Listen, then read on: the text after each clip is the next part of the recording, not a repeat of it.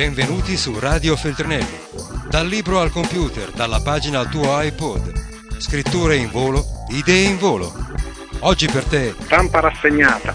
I giornali pubblicati in questo disgraziato paese e spulciati ogni lunedì da me, cioè Pino Cacucci lunedì post-elettorale, come tanti altri lunedì, eh, non riusciamo a deciderci, cioè ehm, una nazione è democratica se va al voto, se tiene referendum, insomma, se sottopone alle urne, alle schede eh, decisioni importanti e scelte di governo, basta questo perché sia democratica? Non si capisce bene, a volte si ha così, la vaga sensazione che a seconda mh, dei risultati eh, diamo o non diamo il patentino di eh, democraticità.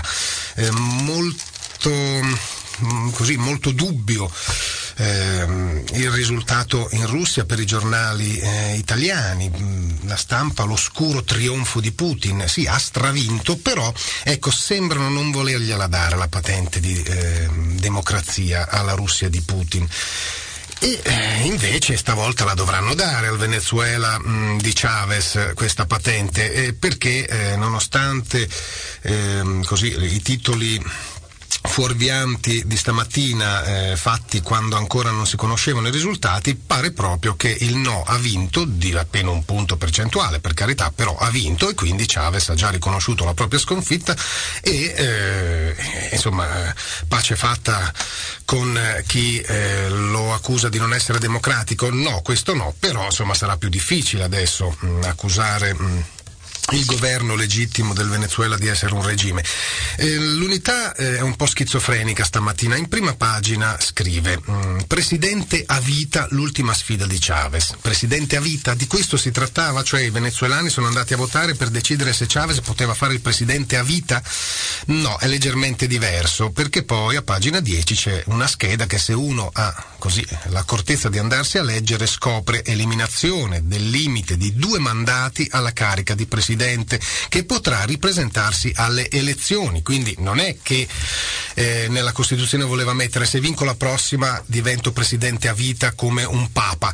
No, semplicemente ehm, si toglieva questo limite mh, mm, e eh, si sarebbe potuto ricandidare, poi stava ai venezuelani votarlo o no. Comunque questo non sarà più possibile, quindi scaduto questo mandato eh, Chavez dovrà inventarsi qualcos'altro, farà il, il ministro, il, il deputato, il parlamentare.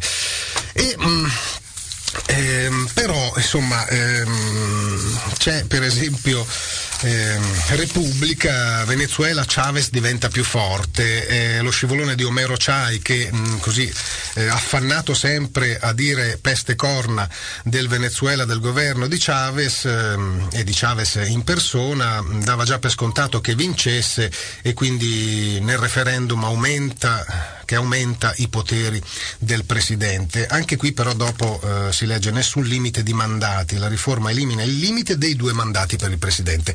Eh, sorge spontanea una domanda, in Italia ce l'abbiamo questo limite?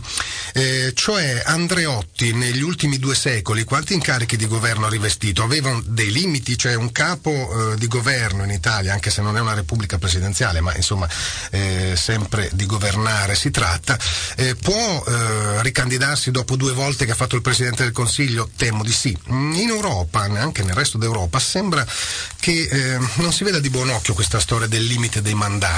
Mm, uno a un certo punto è stanco, è vecchio, oppure ha di meglio da fare e si ritira, però ecco, nessuno glielo impone come legge.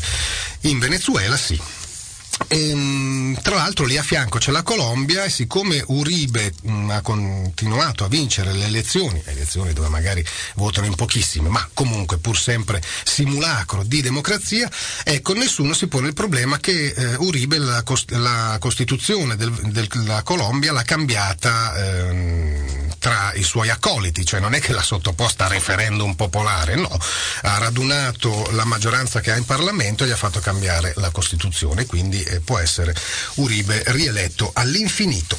Eh, già che ho Repubblica aperta mh, mm, su queste pagine de- mh, mm, dove c'è molto spazio dedicato all'America Latina, c'è persino un Fidel Castro che eh, si ricandida, mh, mm, sì, persino la votano solo che c'è un partito solo, però si vota.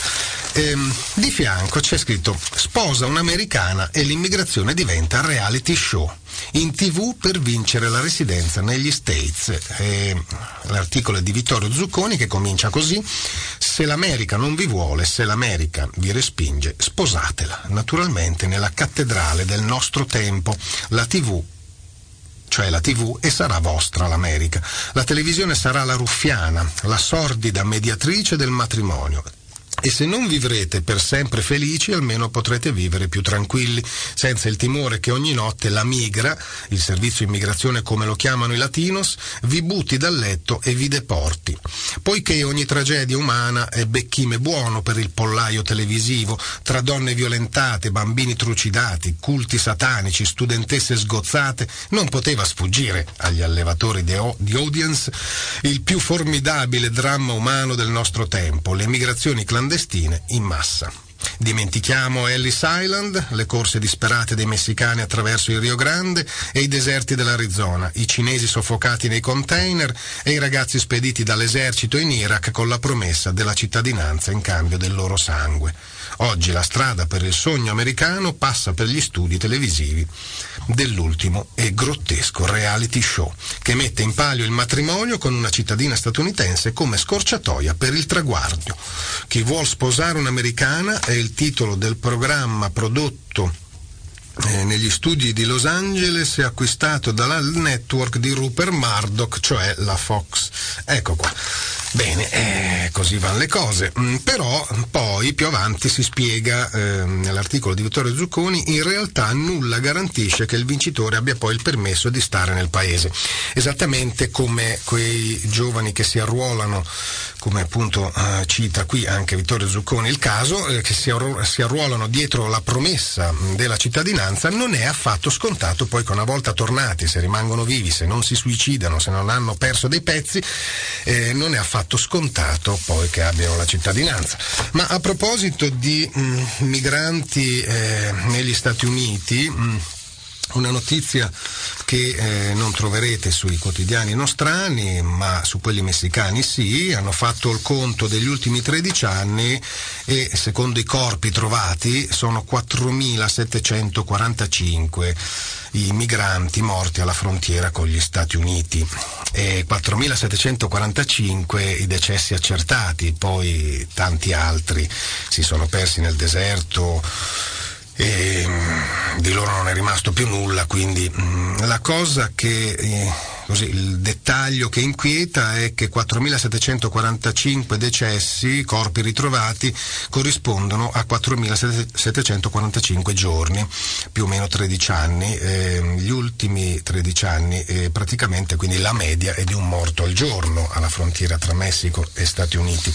Intanto ehm, Proprio l'altro ieri succede che ehm, un migrante messicano viene considerato un eroe, ma il titolo della jornada è Eroe migrante recibe las gracias y un puntapié, che potremmo tradurre con eroe migrante riceve tante grazie e un calcio nel culo.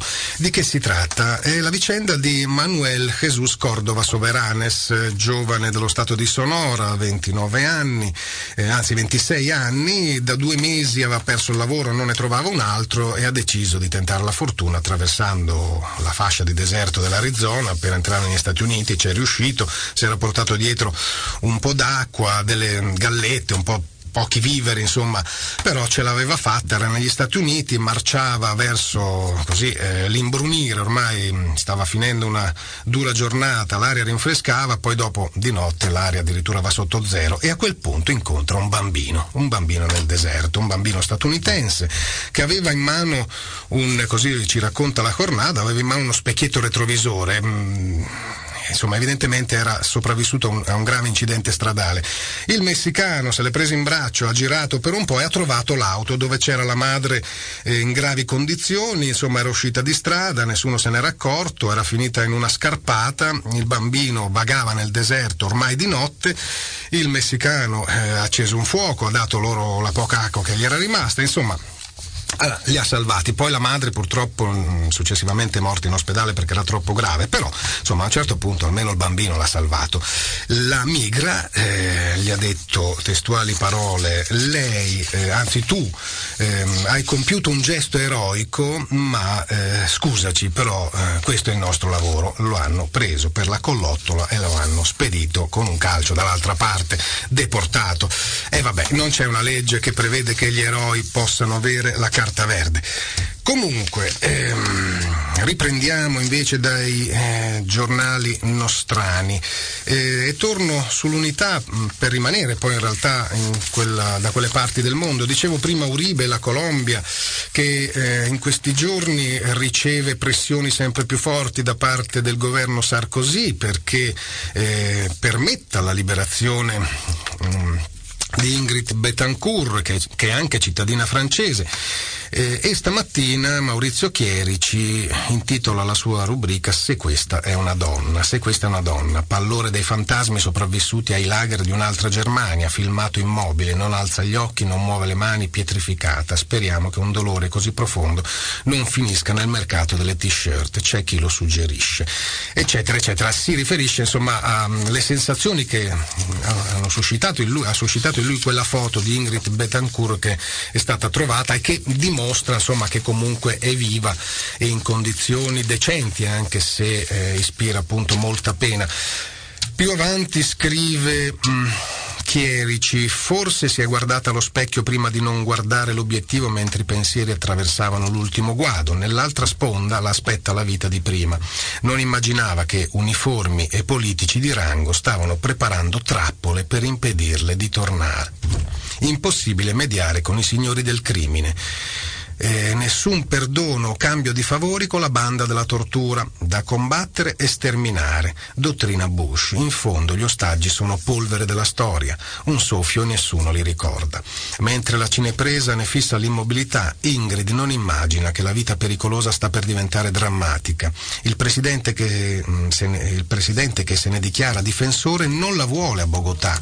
Mentre mediazioni e diplomazia intrecciavano i sussurri, scombina le carte bruciandone la la trama. Ingrid Betancourt, che torna in scena, è una tragedia insopportabile. Uribe lo ha impedito per cinque anni, ma la situazione stava per sfuggirgli di mano. E poi Chierici ci racconta un po' chi, chi è Ingrid Betancourt, perché insomma non è che eh, lo facciano spesso i nostri quotidiani, eh sì, eh, pongono l'accento su, eh, su questa cosa infame del tenerla sequestrata, prigioniera per ben sei anni ormai. Eh, magari pochi sanno però che Ecco, Ingrid Betancourt era molto più invisa a Uribe, eh, governante tanto amato dai, dalla famiglia Bush, che eh, dalle FARC, tanto che le FARC con una vigliaccata l'hanno sequestrata mentre lei andava tranquillamente da loro per delle trattative in corso, insomma vabbè. Ehm, leggiamo più avanti dal lungo articolo di Chierici, ehm, parlava agitando le mani, gli occhi si accendevano, progetti, speranze, allegria contagiosa, questo si riferisce a un'intervista poco prima che eh, venisse sequestrata, l'intervistatore ne era affascinato. Eh, due settimane dopo diventa Ingrid Betancourt la senatrice più votata del paese, smaschera le mani lunghe che devastano la Colombia nel libro La rage au cœur, rabbia nel cuore. Il titolo italiano ha il suono di un annuncio premonitore. Forse mi uccideranno domani. Fonda un partito per rompere il duopolio liberali-conservatori. Ossigeno non è un movimento verde, ma aria pulita per la gente che vota. Attacca il candidato alla presidenza Uribe e la sua sindrome di Washington. Accusa le FARC di affamare i contadini poveri che 50 anni prima aveva annunciato di proteggere dalle rapine di latifonde multinazionali. Invece li opprime nella paura, con la multinazionale autarchica di chi fa pagare Dazio alla produzione di coca. Eh, anche i paramilitari della destra vicina a Uribe, che aspira a governare in solitudine, non la sopportano, così porta i ragazzi a Parigi e torna per parlare con i guerriglieri. Nel febbraio 2002 affronta la corsa alla presidenza con la disinvoltura di chi non ha paura di niente, va nei territori smilitarizzati per convincere l'esercito delle FARC a riacquistare la ragione. Parte da sola, cammino tortuoso fra le montagne attorno a San Vicente de coquetà. L'accompagna un'amica con la quale divide la speranza di cambiare la Colombia, Clara Rojas, candidata di ossigeno alla vicepresidenza. Il 23 febbraio 2002 finiscono nelle mani delle FARC e Ingrid diventa merce di scambio.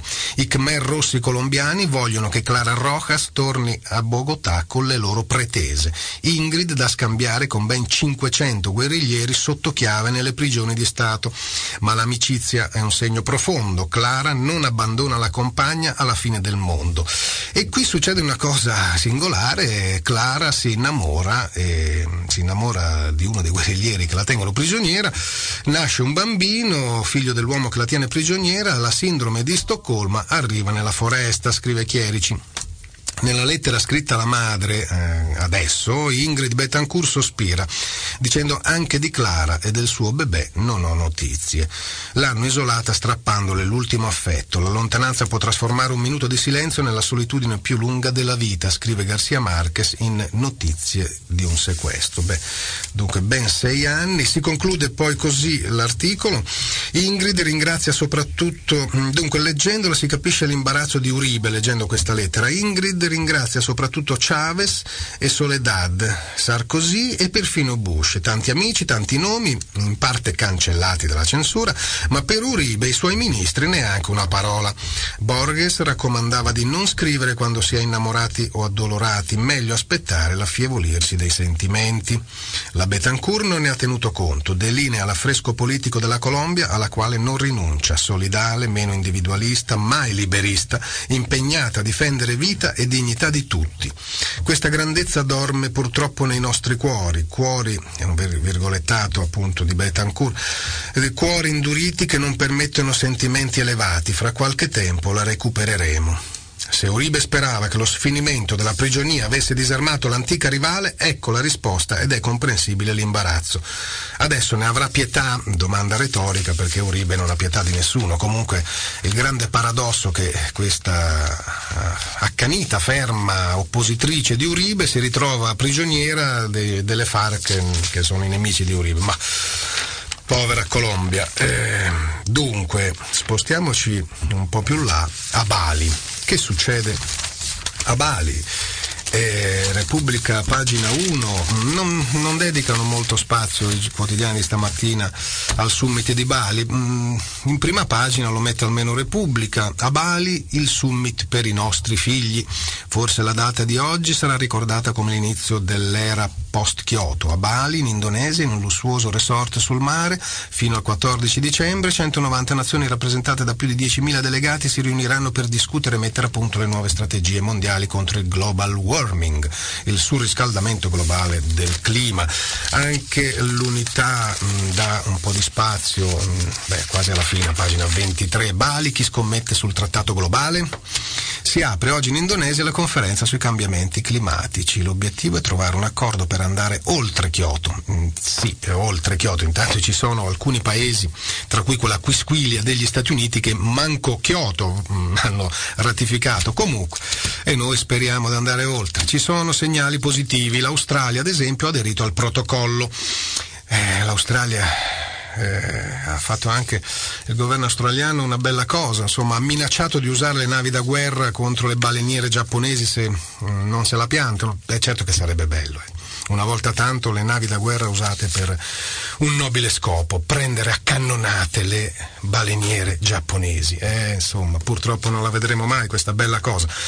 Però ehm, Intanto eh, la Reuters ha diffuso una foto su questo vertice, su questo summit di Bali in cui si vede un gruppo di signori, alcuni attempati, altri meno, alcuni anche un po' troppo in carne, che vanno tutti in bicicletta a Bali. Chi sono? Sono i ministri invitati, insomma, bah, così eh, come, come, immagine simbolica, ecco. A Bali vanno in bicicletta, hanno deciso insomma di dare questo segno. Ehm, spostandosi in bicicletta durante i lavori di questo vertice.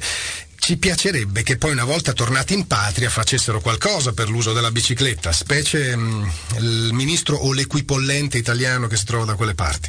Comunque, ehm, a questo proposito, eh, tornando a Repubblica, ehm, che ci parla appunto in prima pagina di Bali, però in prima pagina ci dice anche che gli italiani sono schiavi dell'auto, bocciati tram e bus. Questo proprio nei giorni in cui sta per aprirsi il Motor Horror Show, mm, il, la, la, grande festa dove i topi vanno a vedere il salone dei gatti, cioè gli esseri umani, gli unici che si sono costruiti il proprio predatore, cioè l'automobile, che ha, ne fa strage tutti i giorni, vanno a vedersi così eh, le prossime bare.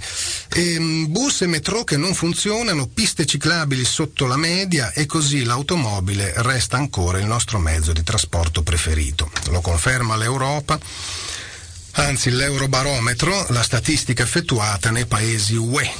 Con poco più di 12.000 km al volante all'anno siamo secondi solo a chi? A Lussemburgo, ma Lussemburgo è praticamente una città e quindi non dovrebbe far testo, con gravi e inevitabili ricadute sull'inquinamento e quindi poi tutto, tutto insomma le prime tre pagine di R2, di Repubblica 2, mh, sono dedicate a questa inchiesta eh, dolente. Ingorgo Italia il titolo, troppe auto, pochi mezzi pubblici.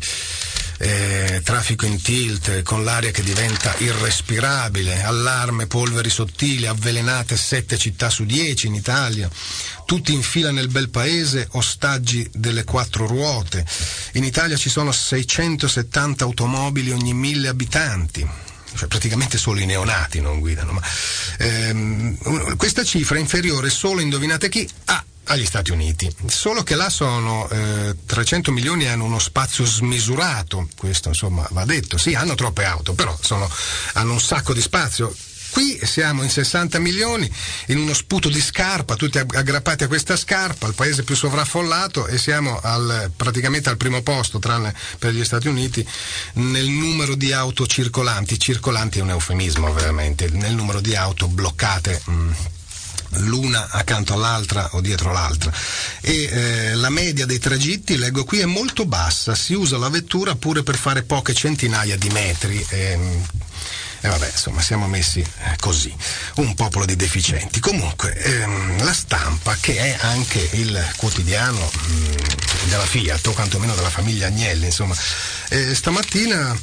Ehm, ma insomma, a pagina 9, eccola qui, mm, dà un premio non so se è settimanale, il premio Polena, l'articolo, sì, l'articolo della settimana, ogni settimana scelgono un articolo da, a cui dare questo, questo premio così virtuale, insomma. E l'articolo della settimana per la stampa è Caro petrolio, non tutto il male viene per nuocere. Oi boh, questa settimana il premio Polena per l'articolo più interessante va a Mario Tozzi con La frustata del caro petrolio, pubblicato su La Stampa, vabbè, su se stessi, di giove- giovedì 29 novembre. Il petrolio è ormai a 100 dollari al barile, le, le riserve non sono infinite, una grandissima parte dell'oro nero è utilizzata per autotrazione, le automobili dal punto di vista dei consumi sono addirittura più inefficienti che negli anni Ottanta. Facciamo proprio dei passi avanti e la situazione è destinata a peggiorare visto che le auto solo in Cina passeranno nel giro di pochi anni da 8 a 23 milioni. Beh, questa è quella che Giovanni Agnelli chiamava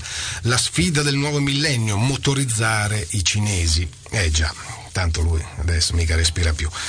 Ma conclude Tozzi, il petrolio così caro ci costringerà forse a cercare soluzioni alternative. Oh, finalmente, eh, persino sulla stampa leggiamo ciò soluzioni alternative.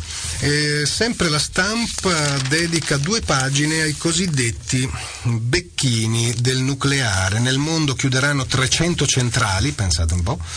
Un business da oltre 300 miliardi di euro, il mestiere di becchini dell'atomo può far guadagnare moltissimo, il mercato potenziale è enorme, stanno per andare in pensione in vari continenti gli impianti costruiti negli anni 70 e 80 prima del grande blocco dovuto alla catastrofe di Chernobyl dell'86, perché la lunghezza della vita operativa delle centrali nucleari è eh, paragonabile a quella lavorativa umana, cioè 30 anni, più di 30 anni non durano eh, sembra un po' mm, quello che sputa per aria e poi si lamenta se gli ricasca lo sputo in faccia. Eh, cioè, solo 30 anni durano anche le migliori centrali nucleari e dopo nessuno sa come smantellarle. Infatti sono ormai migliaia quelle che vanno smantellate. In Italia si sono inventati questo business, pare, insomma, ehm, però eh, non sanno ancora come smantellare quelle che abbiamo in Italia e vorrebbero andare in giro per il mondo a smantellare quelle altrui. Eh, e poche volte pensiamo, mm, bene fa questo articolo a ricordarcelo, che a parte le centrali nucleari ci sono anche un sacco di eh, portaerei, eh, incrociatori lanciamissili e sommergibili nucleari. Ognuno di questi mostri è una piccola centrale nucleare ambulante. Ogni tot anni vanno smantellati e, e hanno un ciclo operativo addirittura inferiore molto inferiore mh, mm, ai 30 anni. Conteggiare tutte queste cose eterogenee non è facile, ma non si rischia troppo di sbagliare azzardando un migliaio di grandi manufatti radioattivi la cui necessità di smantellamento è già attuale o prevedibile nell'arco di 20 o al massimo 30 anni.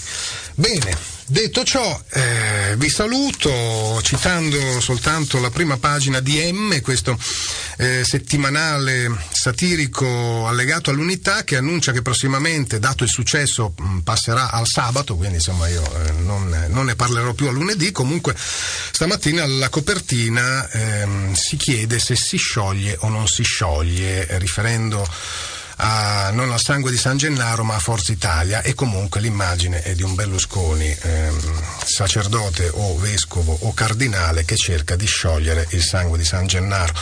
Buona settimana a tutti. Radio Feltrinelli, tieni la mente a sveglia, non smettere di leggere. Resta collegato a questo podcast.